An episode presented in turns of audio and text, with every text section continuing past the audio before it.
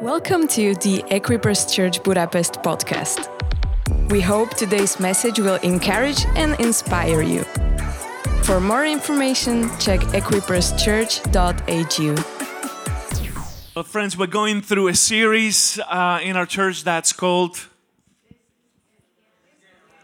This is Getting Real. This is getting real. You know those T-shirts that uh, we give this, uh, we, we, we give those T-shirts as a wedding present. Game over. how many how many know what I'm talking about? Game over. It's getting real now.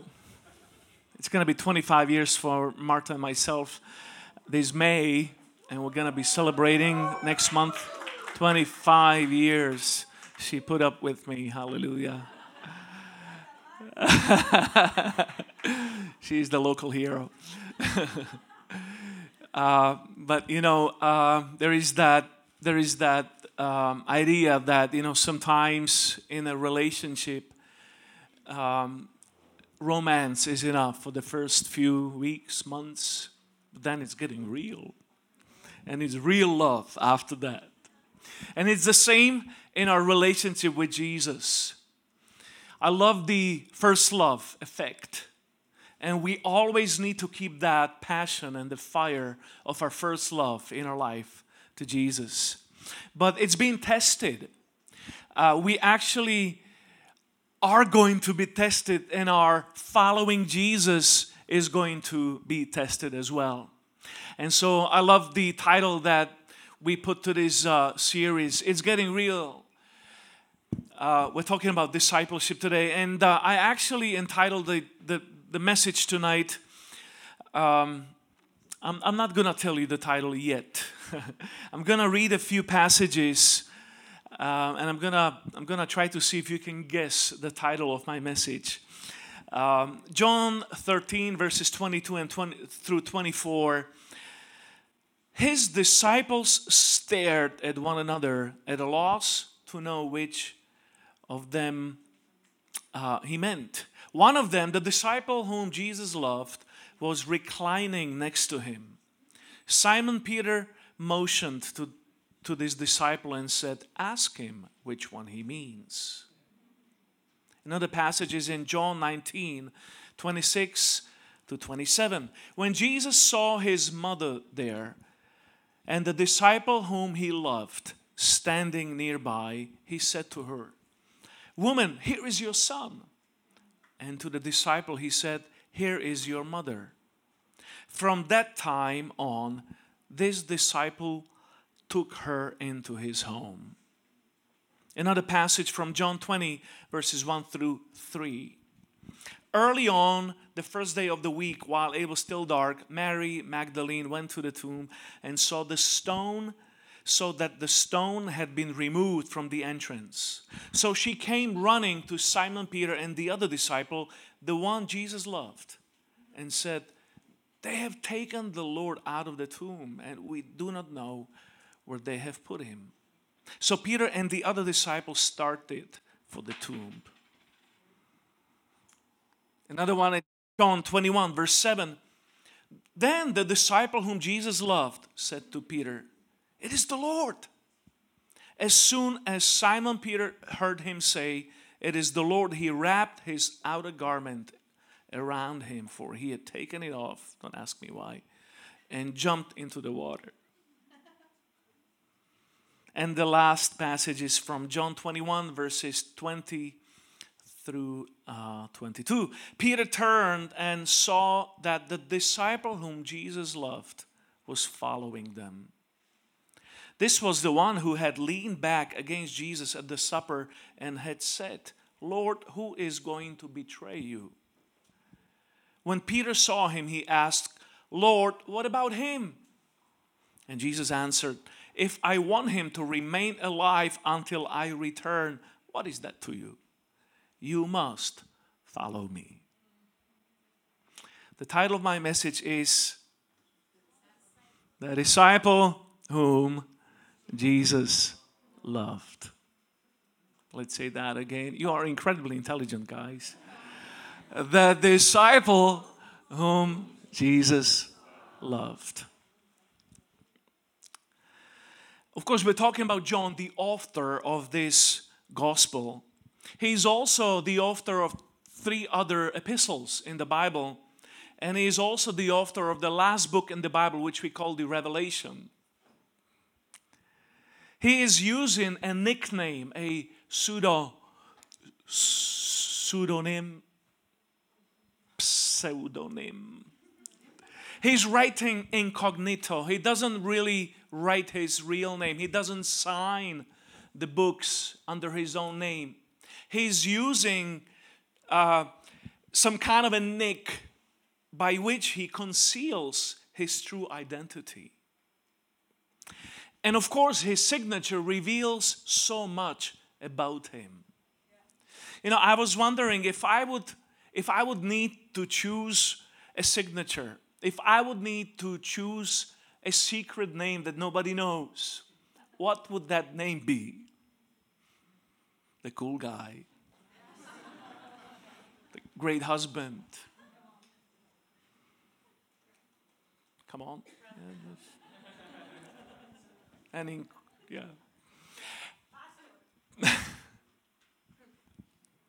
now, I, I love the fact that John chose to be called, to be recognized as the disciple whom Jesus loved.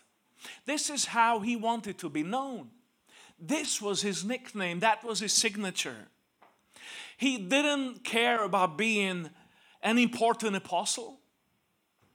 He didn't care about being one of the top three apostles Peter, James, and John.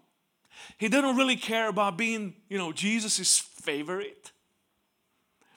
He, he didn't uh, sign as the talented speaker or the anointed evangelist or the one who had the biggest revelation in the Bible or the author of five books, John, the author of five books. He actually signed himself as the guy, the disciple, the follower whom Jesus really loved. Now, let me introduce him just a bit. Who was this John? You know, for a long time, my idea of this guy, John, was that he is an old man in the Bible, and of course, eventually he became an old man. But that was sort of the picture I had of him. He was the old guy, long white hair, uh, living on a deserted island called Patmos, a forgotten island, in a cave as a hermit. That was my idea of this John. But actually, when you kind of get into uh, the study of biblical theology and a bit of church history, you quickly find out that John was simply just a teenager when Jesus called him to be his disciple. Just like, you know, one of you guys, great looking teenage guys in the house. He's trying to like point to someone here. He was an adolescent, probably the youngest of the 12. A young man, a teenager, a guy like many of us. He was full of hormones, testosterone, hallelujah. His chest was just getting hairy. And he was just starting to notice the Galilean girls. Come on, man. And he was probably looking for friends, looking for ideals and role models. He was probably uh, asking many important questions, such as, you know, what is my life going to be? What is my career going to be? Who am I going to follow? What is my life going to look like when I grow up? I had all those questions myself, asking the very same questions that I'm sure John was asking in this time of his life. His father was an entrepreneur. He had uh, a family business. Zebedee he had a family business. What they would do is they would catch fish in the night and they would sell them in the market during the day. It was very simple catch fish, sell fish, sell fish. It was very selfish to sell fish.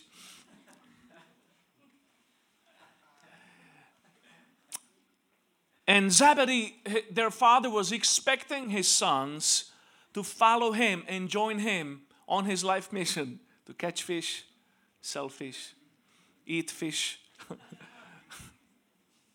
it was a promising career. It was a really promising career. John was also, surprisingly, most likely, Jesus' cousin. His mother, Salome, and Mary, the mother of Jesus, were, were most likely sisters.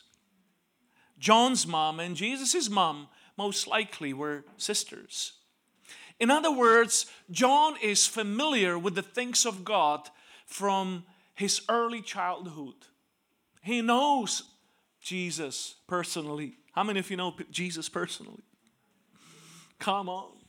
He knows Jesus personally. He's familiar with the things of God from very early on in his life. Not just that, he also becomes a follower, a disciple of John the Baptizer, another cousin of Jesus, another relative of his. So John knows, this guy, teenager John, he knows Jesus, his cousin, he knows the other John, John the Baptizer, another relative of his from early on in his life. You know, it seems like uh, it's very similar to our family reunion. Uh, when we come together as our family, it's like a pastor's conference. Because my dad was pastor for most of, most of his life. Martha's father was a pastor for most of his life. My grandfather was a pastor for most of his life. My uncle was a pastor for most of his life. My brother in law is a pastor. Um, my cousin is a missionary. Um, I have to second guess what my sons will be, and it uh, it's destiny. And so when we come together as a family, it's like a pastor's conference. This was like John's house where he grew up in, the family where he grew up in. But you know, you can be so close and yet so distant. You can take things for granted. And the presence of God can grow uh, familiar. You can actually grow familiar to the presence of God. You can actually be so close to Jesus and yet not sense His presence, not appreciate His presence, not honor His presence in the house.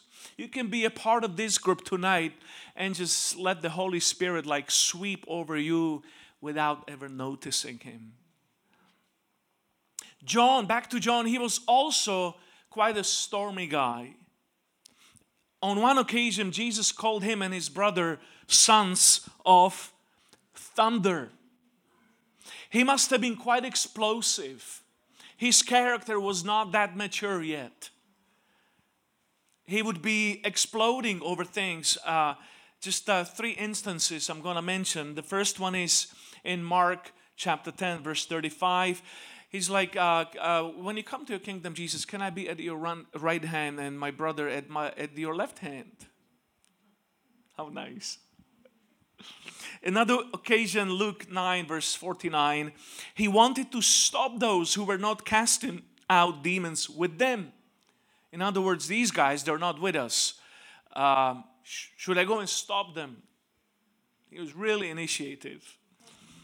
And then in Luke 9, verse four, uh, uh, 54, he wanted to call fire to come on the Samaritans. Let's do, the, let's do the Sodom and Gomorrah experience once again.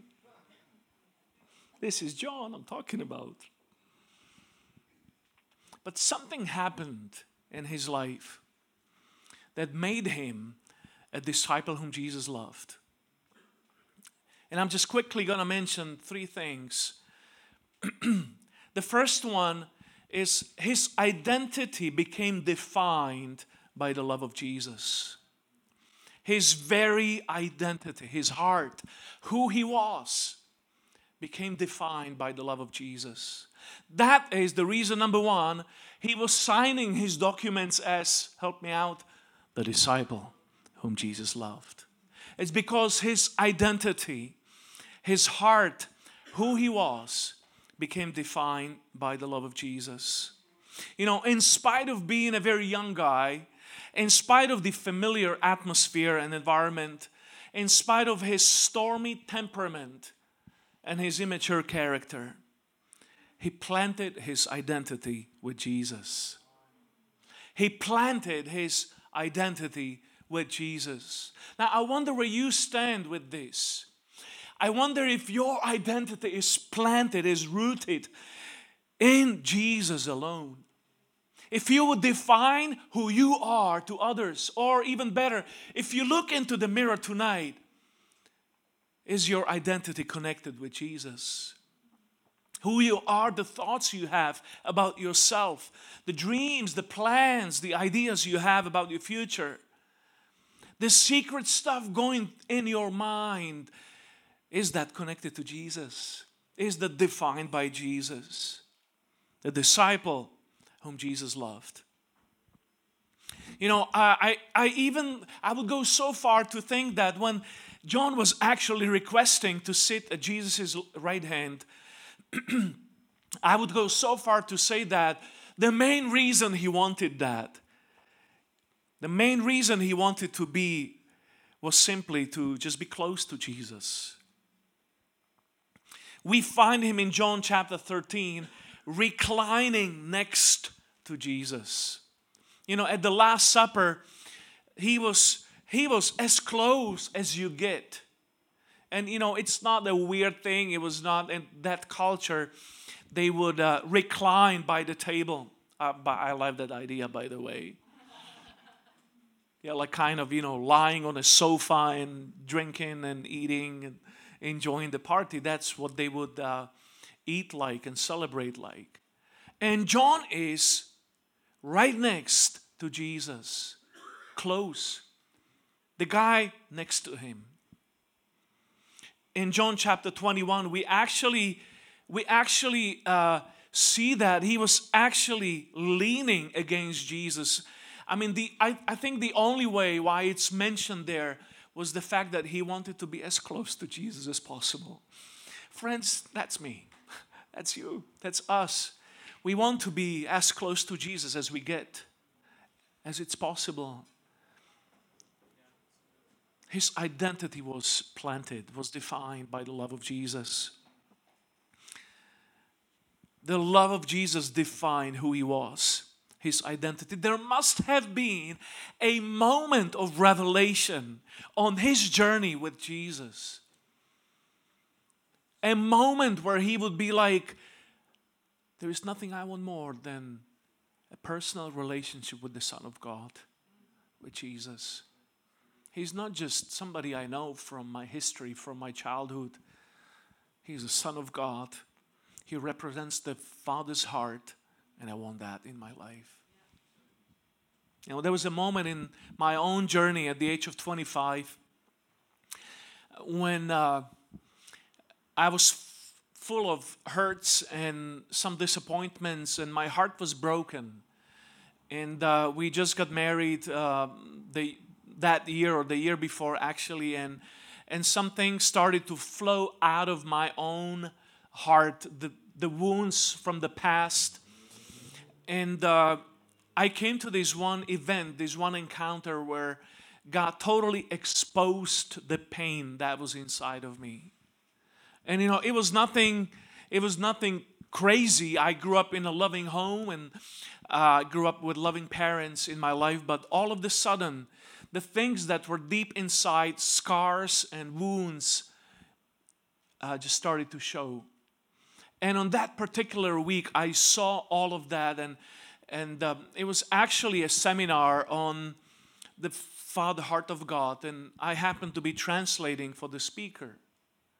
And halfway into that week, halfway into the translation of this seminar, I could not take it anymore, and I was just crying on the stage, trying to translate for the speaker about the Father's heart and about you know inner healing and God healing your wounds. And I am there a guy sobbing translating and then sobbing. But you know that week God healed me I had a revelation of the love of God, of the love of Jesus like never before. And I can honestly say that my life actually changed that week. I started to see that my identity is not tied to my performance. Now, for men, this is a big thing, girls. We are performers. We, we were made for performance. We want to accomplish something. And all the men said, I'm telling you. We want to leave something behind. We want to do something. When Adam was created, he was put into the garden to name the animals, the first job on the planet, and to take care of the garden. All of us, men, we have a project. We are project driven.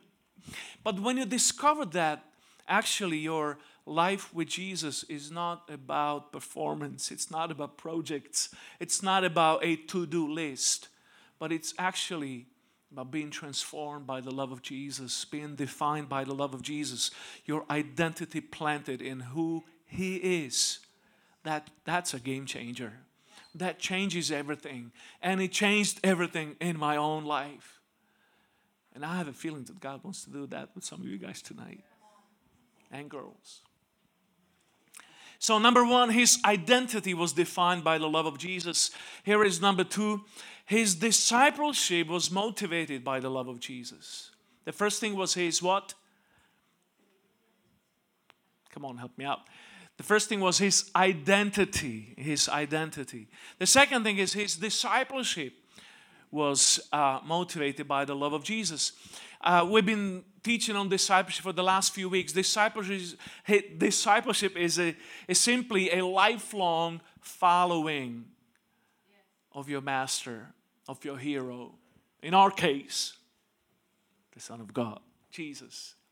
And so, simply put, John was following Jesus out of love. It wasn't a thing of a prestige. You know, many young men would be looking for their rabbis, their role models, and they would want to follow them out of all kinds of ambition. But for John, we find he simply wanted to follow Jesus because of love.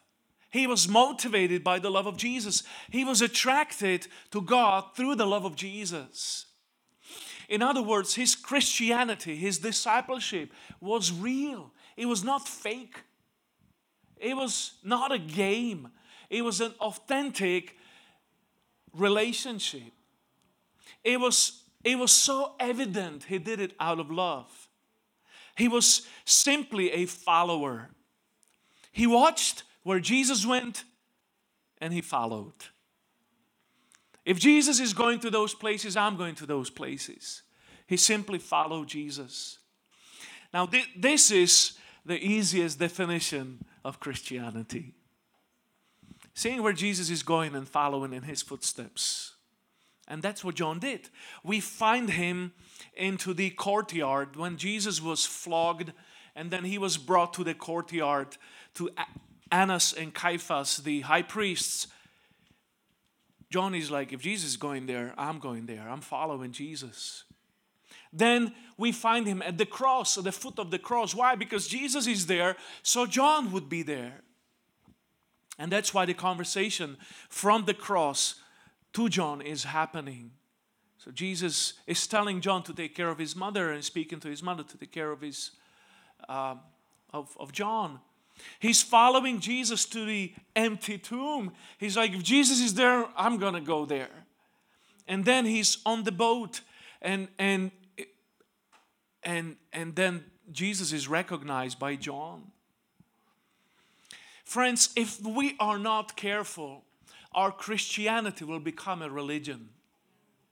If we are not careful, it's going to become a ritual, some kind of a mental exercise a moral duty. And you and then you end up coming to church Sunday by Sunday just doing the mental exercise, uh, fulfilling the duties, enjoying the time in the meantime, but it's a religion. I love what we were actually singing tonight shake up the ground of all my tradition. break down the walls of all my religion. That's a dangerous thing when God does that. When you, all of the fun and all of the sudden you find out that your religion doesn't matter to Jesus, your tradition doesn't matter to Jesus, because He's looking for your relationship. He's looking for the real thing inside. Kind of like trying to screen your heart if you're following Him out of love. You're not going through the motions. So, the first thing, his identity was defined by the love of Jesus. The second thing, his discipleship was defined, was um, motivated by the love of Jesus. And then finally, his ministry was marked by the love of Jesus. His identity, his discipleship, his ministry. His ministry was defined, it was marked by the love of Jesus. You know, uh, John is writing this gospel at the age of roughly 85.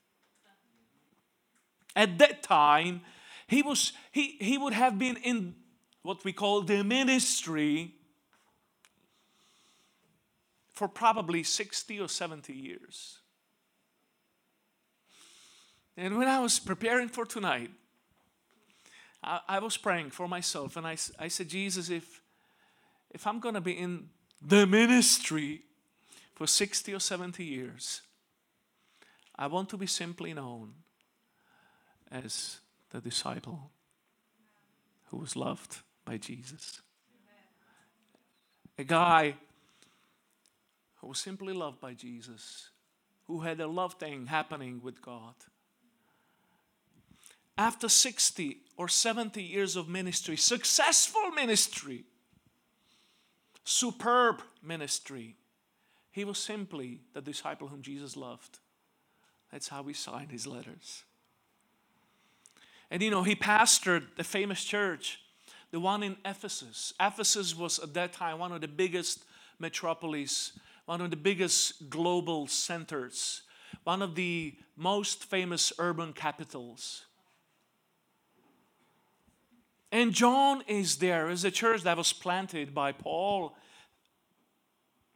pastored by Timothy, and pastored also by John. I would want to be a part of that church. Just be like on the welcome team wearing the red t shirts. Hey, Pastor John, he pastored probably one of the biggest and greatest churches of his times during a time of persecution.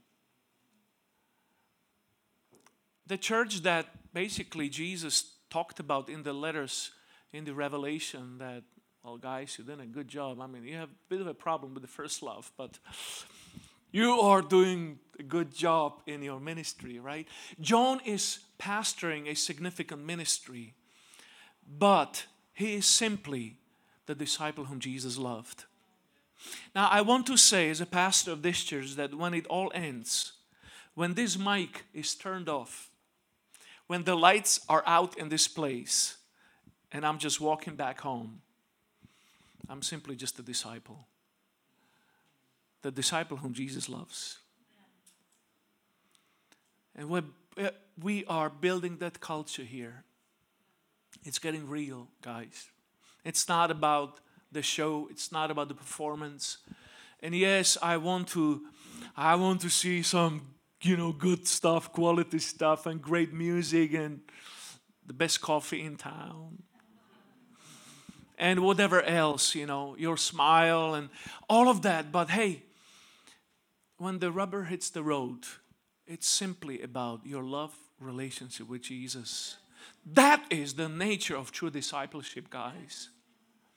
Your identity, your following, your ministry flowing out of your love connection to Jesus. To me, this is discipleship redefined. This is simply coming to Jesus as, as you, who you are. This is simply coming coming to Jesus and following Him, knowing who you are in His eyes, coming close reclining next to Him, developing an honest connection, relationship with Him. And I wonder if there may be some people in the house tonight that you really need that at this point of your life. All of us, we need it. But there may be some people here that are going through situations in your life right now when you're like, Yes, Lord, I don't want to play any games. I don't, I don't want to do the religion thing. I actually want you in my life. I want to be a follower, the real thing. The real thing. Not a game, not a religious exercise. I want the real thing.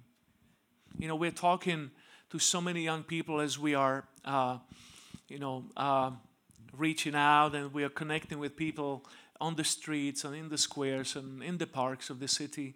And we are having so many conversations with people, and basically, their idea about the church and the Christian stuff is, you know, the high steeple and the temple and uh, going through the motions and the do's and the don'ts.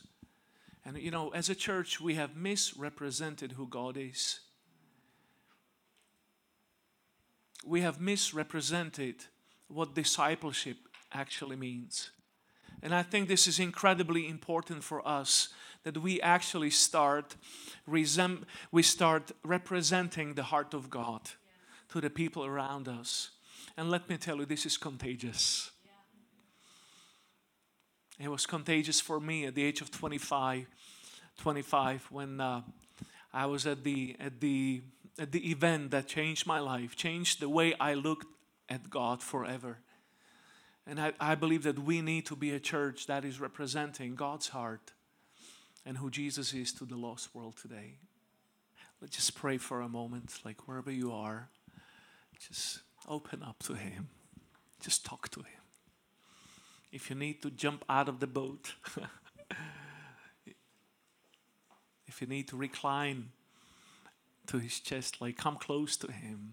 Whatever that means for you tonight, just open up, talk to him, come back to him, break the distance, come all the way. Look into his eyes tonight. Yes, Lord. Yes, Lord. I think it would be totally okay if all over the room, just for a few seconds, we kind of like all pray at the same time. He doesn't have a problem with that. Come on, church. Just wherever you are, just start talking to Him. Start talking to Him. Yes, Lord. I want to know you, Jesus. I want to know you, Jesus. I want to know your love. I want to know you, Jesus. I want to experience your love, your healing in my life, being transformed by your love, following you out of a relationship, knowing you, really knowing you. Not playing any games, not doing a religious thing, but knowing you, knowing who you are, having that revelation in my life. Yeah, come on, just for a few more seconds, just talk to Him. Just talk to Him for a few more seconds. Come on. Yes, Lord. Yes, Lord. Yes, Lord. You know, at the end of the Bible, there is that last book written by John, which we call the Revelation. And it was a book with so much stuff that God revealed to him. I mean, we don't understand even 1% of it. So much stuff that God revealed to him. But you know, the before John got the revelation of the future, he got the revelation of the love of Jesus. Sometimes we want those big things from God before we actually go after the foundational stuff. Revelation of the love of Jesus. And tonight, I, I just want to throw a few questions here into the audience. Number one is you may be in the house and you've heard about Jesus, but you haven't really surrendered your life to Him. You haven't become a follower. You haven't you have not yet made Jesus your Savior, someone whom someone in whom you believe and you trust and someone you, you invited into your life. And tonight may be your night. You maybe you are in this place and you you actually feel him kind of knocking on your heart and saying, "Hey, this is your night." And there is a there's two things that are important that I say Sunday after Sunday. The first one is what we call repent, meaning you ask Him to forgive you of your sins. He already died for them, He already paid for them, and He's ready and willing to forgive you of your sins. And the second thing is belief. In other words, put your trust, put your faith into Him. Put your faith into what He did on the cross way back. And um, when you do that, a miracle of transformation happens. Something new starts, and it's called relationship with God. And there may be somebody in the house tonight who, are, who would say, Pastor Miro, this is me. And I would love to pray for you at this moment. So, wherever you are in the room, if, if this is you, if you're like, Yes, I want this connection with Jesus, I want to be his follower. Or maybe you have gone astray and you're like, I want to come back to Jesus tonight. All over this place, if if this is you, I, I want to invite you to raise your hands to Him. And I would love to pray for you tonight. Come on, all over the room, yes. He sees you, He sees you, He sees your heart. This is just between you and Him. Come on. Come on, reconnect tonight. Come back tonight. Come back tonight. Come back tonight. Going to lead us all in prayer right now. Let's say this together. Dear Jesus.